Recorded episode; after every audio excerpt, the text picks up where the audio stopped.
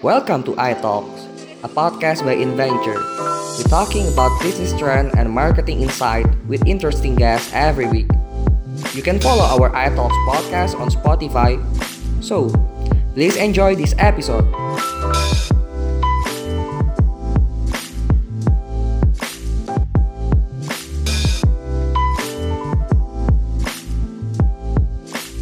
Assalamualaikum Pak Abdul.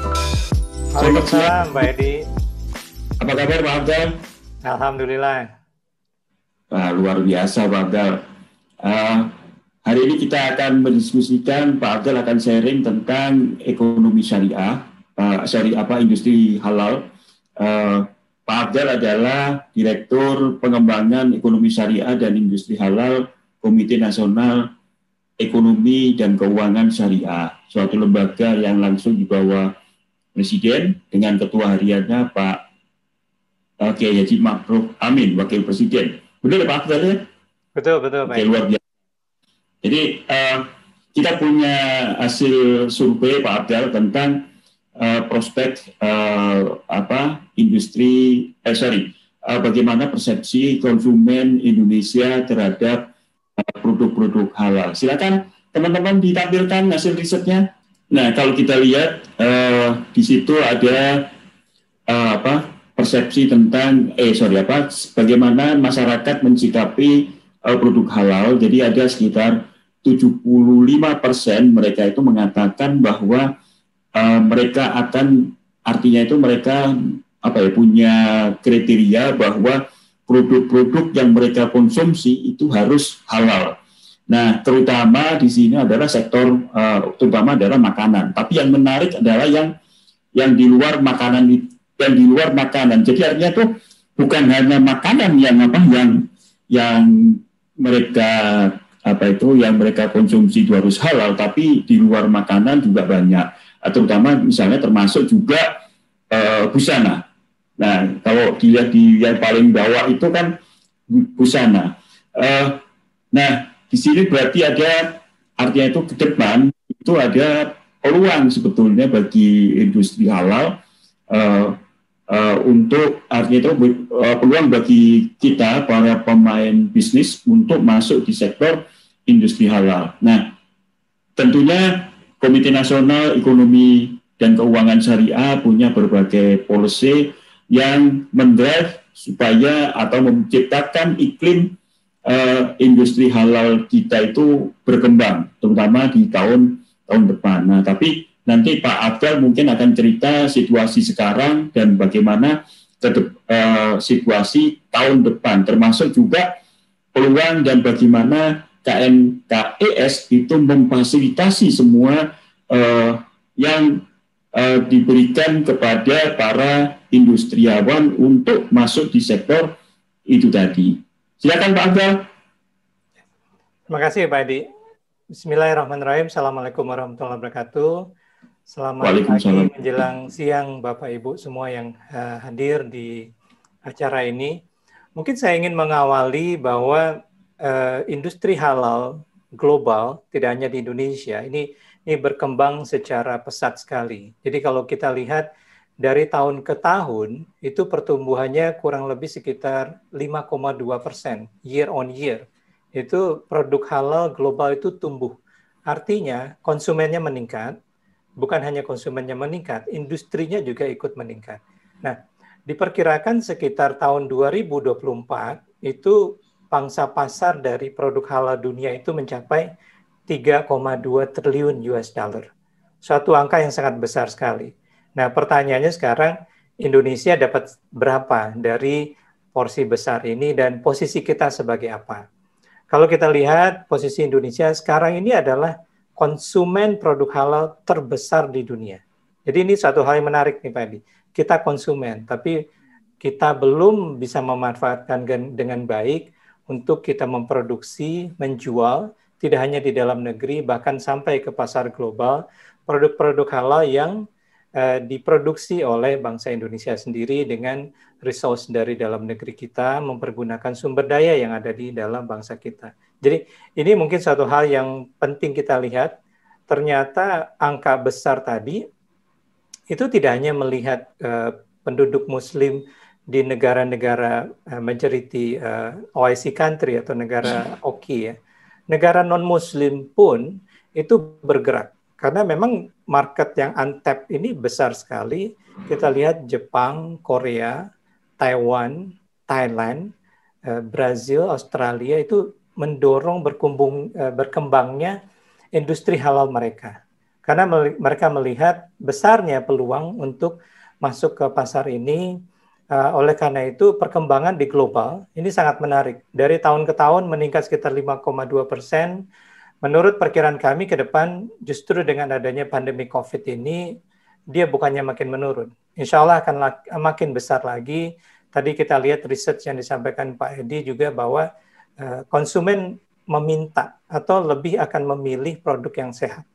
Produk yang sehat, produk yang higienis, dan itu bisa didapatkan dari produk yang halal. Jadi itu satu hal yang yang sangat menarik yang mungkin saya ingin bisa uh, buka diskusi kita nih Pak Edi. Ya. Jadi uh, kalau menurut Pak Abdul gitu ya, atau kita bicara soal bagaimana KNKES sebagai uh, institusi yang me, um, bisa mendorong atau mendrive uh, pertumbuhan dari industri halal ini. Apa yang sudah disiapkan oleh KNKES untuk bagaimana caranya supaya industri ini menjadi lebih jauh lebih berkembang sehingga kita bukan hanya sebagai importir tapi kita itu sebagai pemain sebagai eksportir dan sebagainya Pak Abdul silakan Pak Abdul ya. Uh, kami mempersiapkan uh, jadi mungkin saya sedikit koreksi ya Pak Edi ya ini Komite ya. Nasional Ekonomi Keuangan Syariah kita bisa panggilnya KNEKS gitu ya KNKS. Nah, okay. KNKS. Jadi memang uh, panggilan yang yang kita pakai untuk komite ini adalah KNKS. Uh, eh, komite ini hmm. menarik. Dia menjadi satu-satunya komite di Indonesia yang diketuai oleh Bapak Presiden dan di mana ketua hariannya adalah langsung wakil presiden. Nah, apa yang sudah dilakukan di tahun 2019 kemarin sudah di launching yang namanya Master Plan Pengembangan Ekonomi Syariah Indonesia dari 2019 sampai 2024. Jadi kita bicara mengenai lima tahun pengembangan ke depan. Kenapa master plan ini menjadi penting? Sebenarnya kalau kita lihat pengembangan ekonomi syariah, industri halal di Indonesia itu udah udah panjang perjalanannya di negara kita. Cuman berjalan sendiri-sendiri, baik di stakeholder di perbankan, di asuransi, di produk halal, apalagi mungkin di uh, masjid-masjid, pesantren dan segala macam, ini uh, mereka melakukan pengembangan uh, dalam bentuk yang scatter. Nah, scatter terpisah-pisah inilah yang kemudian kita ingin coba kumpulkan. Kita jadikan suatu resultant yang memang baik untuk uh, menuju pertumbuhan yang baik. Nah, melalui master plan, di dalam master plan itu ada empat pilar besar sebenarnya saya ingin sampaikan adalah pertama itu adalah pengembangan halal value chain, bagaimana halal ini bisa menjadi lebih besar lagi pengaruhnya terhadap perekonomian kita, perekonomian bangsa, selain untuk memberikan uh, ini ya apa namanya ketenangan bagi konsumen muslim, tapi dia juga sifatnya inklusif. Kemudian pengembangan jasa keuangan syariah, jasa keuangan syariah, perbankan syariah, lembaga keuangan syariah, non bank dan juga mungkin di sektor yang lebih masif lagi sampai ke masyarakat. Ini kita ingin menjadi lembaga yang kuat lembaga yang kuat, lembaga yang memang bisa memberikan servis yang berkualitas, layanan yang berkualitas yang tidak kalah dengan uh, apa yang sudah diterima oleh masyarakat melalui layanan keuangan konvensional. Jadi keuangan syariah memang harus kita tampilkan menjadi lebih baik lagi ke depan. Kemudian kita juga bicara mengenai UMKM. Ya, di pilar ketiga itu adalah pengembangan UMKM. Jadi kita tahu persis di Indonesia ini jumlah uh, pengusaha mikro dan kecil itu jutaan jumlahnya, kurang lebih mungkin 90% lebih yang menjadi bagian dari ketahanan ekonomi kita. Oleh karena itu, UMKM kita perlu kita dorong. Berkembang tidak hanya untuk membuat produk lokal yang bisa menjadi konsumsi lokal, tapi dia merupakan bisa menjadi bagian dari rantai supply, rantai supply yang besar di dalam industri halal di nasional dan global. Nah, yang terakhir adalah pengembangan ekonomi digital. Ini menjadi menarik. Di masa pandemi ini, ekonomi digital menjadi sangat penting sekali, bukan lagi pilihan, tapi suatu hal yang mandatory. Bagaimana kita harus adaptif dengan uh, perkembangan teknologi, digitalisasi memaksa kita untuk melakukan distancing karena adanya pandemi. Jadi ini jalan keluar jalan keluar yang memang harus kita dorong bersama. Nah, kami di KNKS ingin penerapan strategi ini betul-betul implementatif bisa berjalan di masyarakat, di pelaku industri. Kurang lebih itu mungkin yang kita dorong uh, ke depannya. Pengembangan halal value chain, keuangan syariah yang lebih kuat, UMKM yang lebih mandiri, lebih bisa mampu uh, kapasitas kita tingkatkan.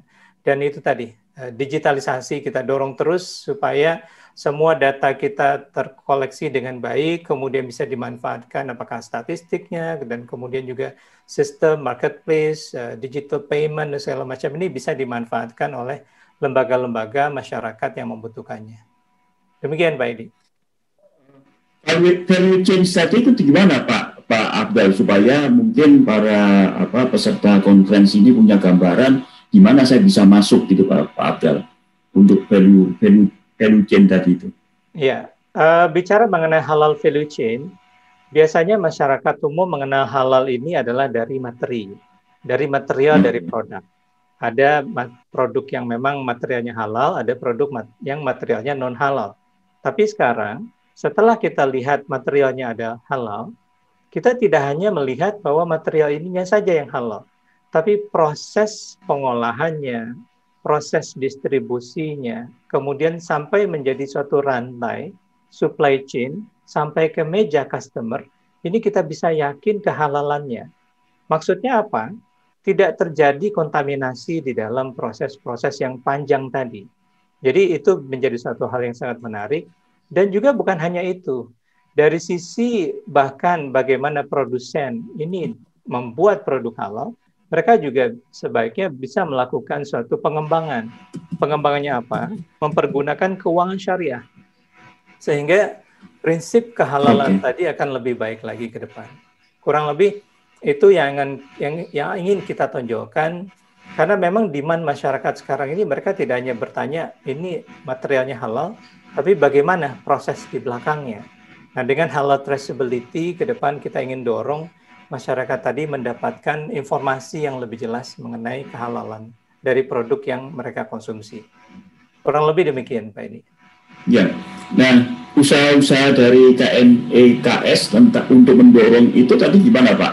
Pak Abdul supaya tadi kan apa uh, kita itu bisa bergerak lebih cepat gitu dibanding apa selama ini kan belum terintegrasi kan ya selama ini kan clutter jadi itu kan uh, apa itu istilahnya pecah apa itu terpisah-pisah gitu. Nah sekarang dengan adanya lembaga ini kan tentu kan akan lebih tentunya lebih apa ya lebih punya uh, peluang untuk semakin bergerak semakin apa semakin cepat gitu Pak Abdul. Ya uh, betul sekali Pak Edi. Memang kita bergerak tidak boleh lambat, bahkan harus lebih cepat ya. lagi. Nah, yang kami lakukan di KNKS pertama itu adalah kita mendorong bagaimana implementasi dari master plan ini memang ada wujud dari proyek-proyek ataupun regulasi-regulasi yang mendukung ke depannya. Baru saja beberapa waktu yang lalu kita mengadakan webinar strategis nasional Indonesia menuju produsen pusat halal dunia. Ini yang menjadi uh, konkret yang kita harapkan ke depan. Nah, bagaimana caranya supaya Indonesia bisa menjadi pemimpin, menjadi uh, pusat produsen halal dunia, kita buatkan yang namanya strategi nasional pengembangan industri halal Indonesia. Kita kolaborasikan para stakeholdernya. Kami kemarin mengajak Menteri Keuangan, Menko Perekonomian, Menteri Perdagangan, Menteri Perindustrian, dan teman-teman dari Kadin, dan uh, alim ulama kita dari MUI untuk duduk bersama-sama memikirkan apa saja inisiatif-inisiatif yang akan kita kembangkan ke depan. Nah, salah satu yang mungkin saya ingin sampaikan yang sudah uh, berjalan dengan baik sudah keluar mengenai regulasi bagaimana pembentukan kawasan industri halal. Kawasan industri hmm. halal saat ini di Indonesia sudah ada dua, satu di Modern Land Cikande, satu lagi di Seven Lock Sidoarjo. Nah, di kawasan industri halal ini sistem halal, manajemen halal diterapkan dengan integrasi, terintegrasi. Jadi para produsen yang memproduksi produk mereka di dalam suatu kawasan industri halal, itu kita harapkan bisa mendapatkan lebih mudah proses sertifikasinya, kemudian di situ layanan akses modal permodalan keuangan syariah juga tersedia, mengenai laboratorium, audit dan segala macam bisa dilakukan dengan baik, ini akan menarik investor juga untuk menanamkan uh, modal mereka di dalam fasilitas yang ada di dalam kawasan industri. Nah, ke depan tidak hanya kawasan industri yang kita inginkan, kita juga ingin produk-produk ekspor Indonesia yang memang materialnya sudah halal, tapi ini kita harapkan keluar Indonesia dengan kondisi halal certified. Artinya apa? Kita ingin merubah mindset global bahwa apa pun barang yang keluar dari Indonesia, kalau materialnya halal, insya Allah dia sudah halal certified. Ini menjadi suatu mindset yang sangat penting. Bagaimana nanti dengan mindset ini, produsen-produsen halal seluruh dunia akan memakai raw material dari Indonesia, akan memakai uh, semi-finished goods dari Indonesia. Dan ini suatu hal yang sangat menarik. Uh, pasar halal yang sangat besar yang 3,2 triliun itu harusnya akan mampu dipenuhi oleh produk-produk dari Indonesia. Jadi strategi ini ke depan uh, yang kita akan dorong banyak sekali, termasuk juga mengenai jasa keuangan, tapi kurang lebih mengenai halal seperti itu. Nah, saya ingin sedikit memberi suatu uh, gambaran uh, hal yang menarik yang terjadi di dalam negeri adalah kita ingin mendorong UMK kita, usaha mikro dan kecil kita, itu tumbuh dengan baik. Mengenai halalnya ini kita bantu.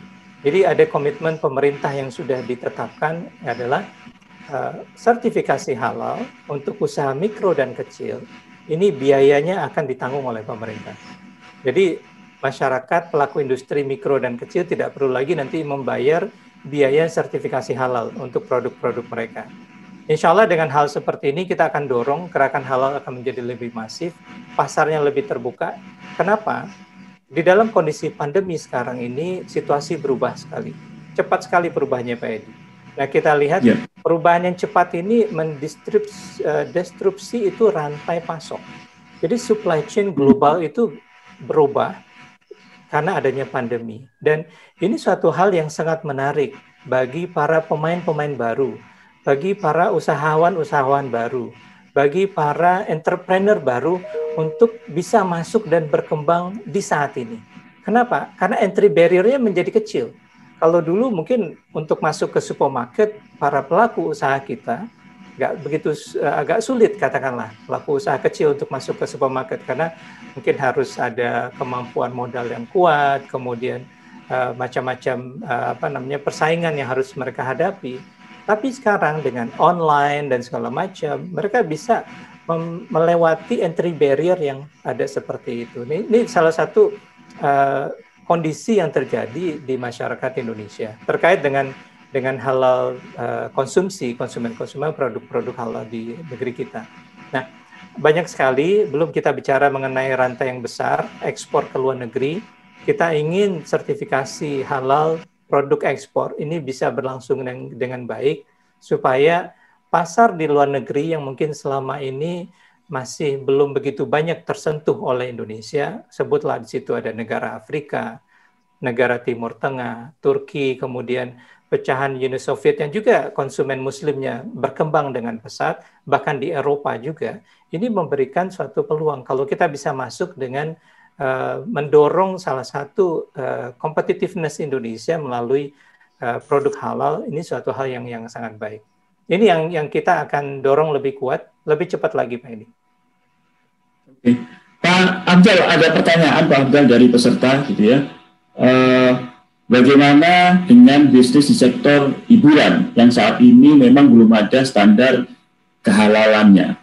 Namun uh, sebetulnya kan mereka juga konsumen juga concern dengan dengan masalah ini Pak Abdul ya. Jadi uh, gimana menurut Pak Abdul?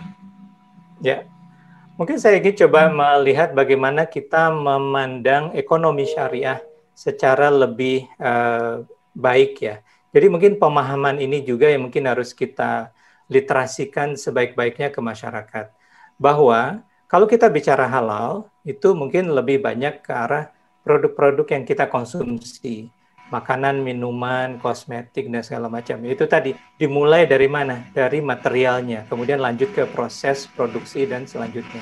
Lalu bagaimana di sektor-sektor yang lain? Nah, kami melihat ini adalah sektor ekonomi syariah. Jadi sektor ekonomi syariah yang bisa berkaitan dengan sektor halal. Salah satu mungkin tadi Pak Edi sebutkan mengenai hiburan, entertainment. Yeah. Uh, kita tidak melihat hiburan itu sebagai hiburan yang halal karena memang uh, dilihatnya bukan standar halal, tapi hiburan yang sehat. Hiburan hmm. yang sehat, hiburan yang memang baik untuk keluarga, baik untuk pendidikan, baik untuk masa depan bangsa kita.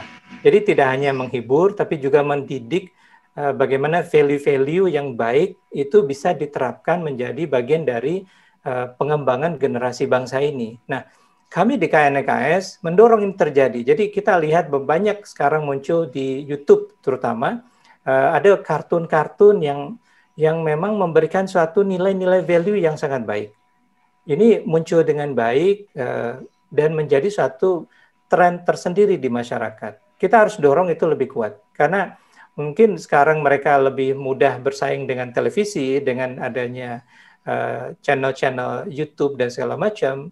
Nah, ini menjadi suatu konsumsi yang masyarakat nanti bisa memilih. Jadi, bagaimana yang namanya hiburan yang sehat, hiburan yang mendidik, hiburan yang sesuai dengan komitmen ekonomi syariah, yaitu tadi kita akan mendorong makin munculnya lebih banyak lagi. Lebih banyak lagi para pelaku-pelaku kreatif kita untuk mampu dan bisa membuat konten-konten yang menarik, yang bisa memberikan value uh, baik. Di situ bisa diajarkan kehalalan, di situ bisa diajarkan bagaimana uh, berbisnis dengan baik, bagaimana mengelola keluarga yang sehat dan segala macam. Jadi Uh, terkait dengan hiburan itu Pak Edi. Nah, belum lagi kita bicara mengenai ya, pariwisata, ya. mengenai industri uh, kosmetik, ya, farmasi, banyak sekali memang. Yang misalnya kalau model-model tempat itu gimana Pak Abdul? Sorry Pak Edi? Tempat itu kan sekarang kan lagi banyak kan, lagi apa, lagi tumbuh kan ya? Oh, apa, tempak, uh, ya. Ya tempat itu. Hmm. Ya, uh, timpak itu kami melihat sebagai suatu hal yang baik ya. Artinya mungkin uh, pusat hiburan masyarakat tentu menjadi suatu hal yang sangat baik. Nah, uh, kami melihat salah satu contoh misalnya di Pemda DKI, jadi komitmen Pemda DKI untuk mendorong misalnya kawasan Ancol untuk bisa menjadi yeah. impak yang sehat untuk keluarga, untuk pendidikan anak dan segala macam. Contohnya apa? mereka mungkin membebaskan timpak tersebut untuk bebas dari minuman beralkohol misalnya. Itu satu hal hmm. yang yang sangat penting. Jadi dengan model-model seperti itu eh, tempat rekreasi tetap bisa muncul, tetap bisa berkembang dengan baik. Namun sisi ke apa namanya?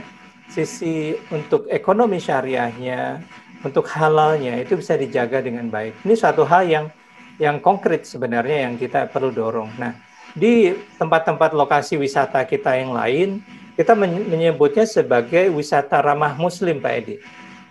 Jadi hmm. wisata ramah muslim ini maksudnya adalah suatu destinasi wisata yang di mana pada destinasi tersebut menyediakan fasilitas. Menyediakan fasilitas bagi para muslim eh, apa namanya customer. Bagi para wisatawan Muslim untuk bisa tetap menjalankan ibadahnya, bisa memperoleh makanan hmm. halal, bisa berrekreasi dengan membawa keluarga dan tontonannya yang menarik untuk bisa menikmati hiburan yang ada di lokasi tersebut. Jadi ini suatu konsep yang kita sebut dengan Muslim friendly travel yang insya Allah itu bisa applicable di mana saja tidak perlu dilihat hmm. uh, konsep uh, dari sisi ini apakah agamanya apa dan segala macam tidak. Tapi dengan memberikan hmm. fasilitas kepada Muslim travelers supaya bisa berwisata dengan tetap menjalankan keyakinan, insya Allah apa yang dipersiapkan oleh para produsen wisata tadi itu sifatnya inklusif, sifatnya hmm. inklusif. Hmm. Karena makanan halal, contoh misalnya bisa dinikmati oleh semua pihak, tidak hanya untuk Muslim kan Pak Edi. Ya, oke. Okay. Jadi konsepnya itu bukan tempat wisata, bukan eksklusif untuk muslim ya, tapi untuk semuanya. Cuman ada di situ disediakan berbagai fasilitas bagi wisatawan yang muslim gitu ya. Exactly, betul sekali, Pak. Oke. Okay. Oke. Okay. Pak Abdal ada pertanyaan kedua Pak Abdal. Jadi ada pertanyaan lain, adakah benchmark negara lain yang sudah optimal dalam industri halal ini? Dan kira-kira posisi kita itu di mana dibandingkan dengan mereka? Kemudian yang ketiga, bagaimana kesiapan konsumen kita dengan industri halal ini gitu. Silakan Pak Abdal. Jadi pertanyaan pertama tadi benchmarknya Pak Abdal. Benchmark, benchmark ya. negara. Iya. Mungkin kalau kita benchmark, saya langsung benchmark dengan yang paling nomor satu deh. Uh, in, apa namanya negara untuk halal food terbesar itu Brazil, Pak. Hmm. Ya orang mungkin bingung kenapa Brazil kan begitu? Iya. Hmm. Ya kan? Kenapa Brazil? Ternyata Brazil ini adalah produsen uh, ayam potong halal terbesar di dunia. Jadi hmm. industri uh, poultry Brazil industri agriculture di Brazil dan industri-industri makanan Brazil itu banyak yang halal certified dan mereka menguasai pasar sekitar uh, Afrika dan Middle East besar sekali. Nah, pertanyaannya apakah Indonesia tidak mampu melakukan hal yang sama? Sangat bisa. Kita harus come up dengan suatu pola bagaimana halal itu harus bergandengan Bergandengan dengan apa? Bergandengan dengan kualitas, bergandengan dengan kapasitas, bergandengan dengan kontinuitas. Jadi kalau kita ingin produk kita maju, bukan hanya halalnya yang ditonjolkan, tapi kualitasnya memang harus world class quality. Kalau dia world class quality, dia bisa uh, memenuhi permintaan konsumen, dia bisa dijual dengan harga yang murah, kompetitif, dan dia bisa memberikan supply dalam jumlah yang cukup banyak, dia akan mampu untuk menguasai pasar. Jadi kami melihat apa yang dilakukan oleh Brazil, mereka sangat kuat sekali di dalam sektor industri paka, uh, industri ayam ya, poultry industry, dan itu mereka kuasai. Bahkan ekspor ayam mereka sampai ke Indonesia. Memang ayam di Indonesia apa susahnya untuk kita kita kembangkan? Ini satu hal yang yang sangat menarik. Nah, kita ingin ya, ke depan Indonesia dengan segala potensinya ini betul-betul bisa kita kelola, itu tadi, halal nggak bisa berdiri sendiri. Harus ada gandengannya, kualitas, kapasitas, kontinuitas. Insya Allah ke depan dia bisa mampu melayani kebutuhan masyarakat dengan lebih baik. Amin. Yang kedua Pak Pak Abdul, jadi kira-kira posisi kita itu di mana dibandingkan dengan mereka? Katakanlah uh, mungkin second layer-nya setelah Brazil gitu, kita di mana gitu Pak Abdul? Uh, secara umum untuk ya? global halal kita belum kelihatan Pak Edi. Kita masih kalah dengan Brazil, dengan Australia, dengan Malaysia. Di dengan... lain, di selain pangan tadi gimana Pak Ben? Kalau kita... secara ekonomi syariah, kita di ranking 5 saat ini. Insya Allah hmm. akan ada peningkatan.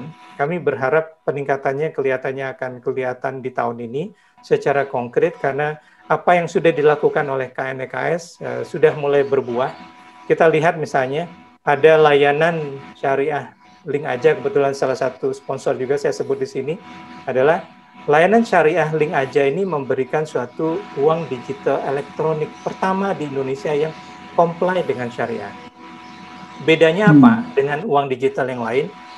Ekosistemnya itu ada di dalam ekosistem perbankan syariah, ekosistem lembaga keuangan syariah. Jadi tidak keluar hmm. dari suatu ekosistem. Nah, kita ingin mendorong bagaimana keuangan syariah kita berkembang, ya kita harus dengan produk-produk yang lebih inovatif lagi. Jadi kalau Pak Edi tadi bicara mengenai ranking, tahun ini, tahun kemarin kita di uh, nomor 5, insya Allah di tahun ini kita akan melihat uh, suatu peningkatan yang yang insya Allah akan jauh lebih baik apalagi sudah ada pemain baru lagi ya yang syariah ya yang apa yang sektor uh, fintech tadi itu ya ya ada, yang ada fintech kemudian ada, kan? ada ya, kan? Hmm. yang lain non banknya juga betul nanti kita optimis naik rank peringkat naik Pak Abel Insya Allah saya optimis Pak Edi apa yang kita sudah kerjakan sudah kelihatan bagaimana uh, beberapa rekan kita di luar negeri sana sering menghubungi kami menanyakan okay we see Indonesia just like a giant yang sekarang sudah mulai bangun gitu loh. Jadi mereka melihat itu suatu hal yang yang konkret dan betul-betul ya mudah-mudahan kita bergerak sesuai dengan uh, harapan kita. Pak waktu kita sudah uh, mau berakhir Pak. Mungkin ada beberapa statement yang mau disampaikan Pak Abdul terkait dengan industri syariah ini Pak Abdul? Silakan industri halal ini. Baik, terima kasih Pak Edi. Mungkin karena waktu juga harus membatasi kita. Mungkin terakhir saya ingin menyampaikan bahwa itu tadi halal tidak bisa berdiri sendiri, harus digandeng dengan quality. Tapi bagaimana kita mendorong ekonomi syariah? Salah satunya dengan membangun industri halal yang lebih baik. Dan itu bisa kita capai dengan meningkatkan lifestyle.